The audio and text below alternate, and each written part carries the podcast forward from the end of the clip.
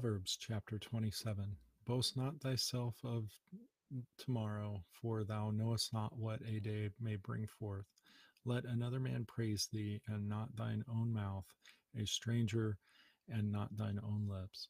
A stone is heavy, and the sand weighty, but a fool's wrath is heavier than them both. Wrath is cruel, and anger is outrageous, but who is able to stand before envy? Open rebuke is better than secret love. Faithful are the wounds of a friend, but the kisses of an enemy are deceitful. The full soul loatheth an honeycomb, but to the hungry soul every bitter thing is sweet. As a bird that wandereth from her nest, so is a man that wandereth from his place. Ointment and perfume rejoice the heart, so doth the sweetness of a man's friend by hearty counsel. Thine own friend and thy father's friend forsake not, neither go into the brother's house in the day of thy calamity, for better is a neighbor than it is near than a brother far off.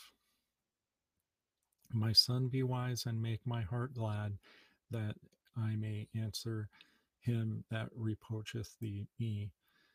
A prudent man foreseeth the evil and hideth himself, but the simple pass on and are punished. Take his garment that is surety for a stranger, and take a pledge of him for a strange woman. He that blesseth his friend with a loud voice, rising early in the morning, it shall be counted a curse to him. A continual dropping in very rainy day and a contentious woman are alike.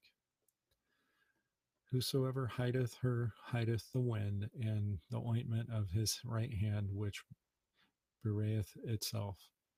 Iron sharpeneth iron, so a man sharpeneth the countenance of his friend.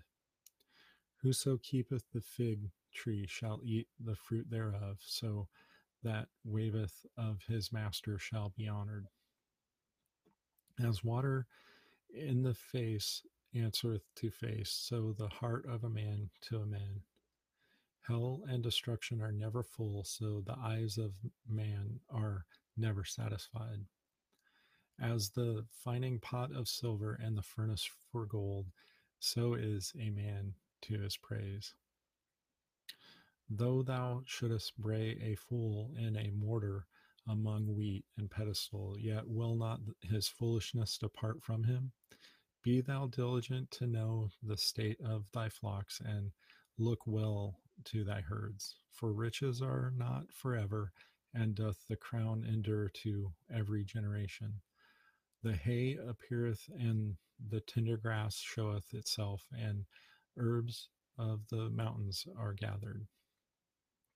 The lambs are for thy clothing, and the goats are for the price of the field. And thou shalt have goat's milk enough for thy food, for thy food of thy household, and for the maintenance of the middens. And that ends the reading of Proverbs chapter twenty-seven.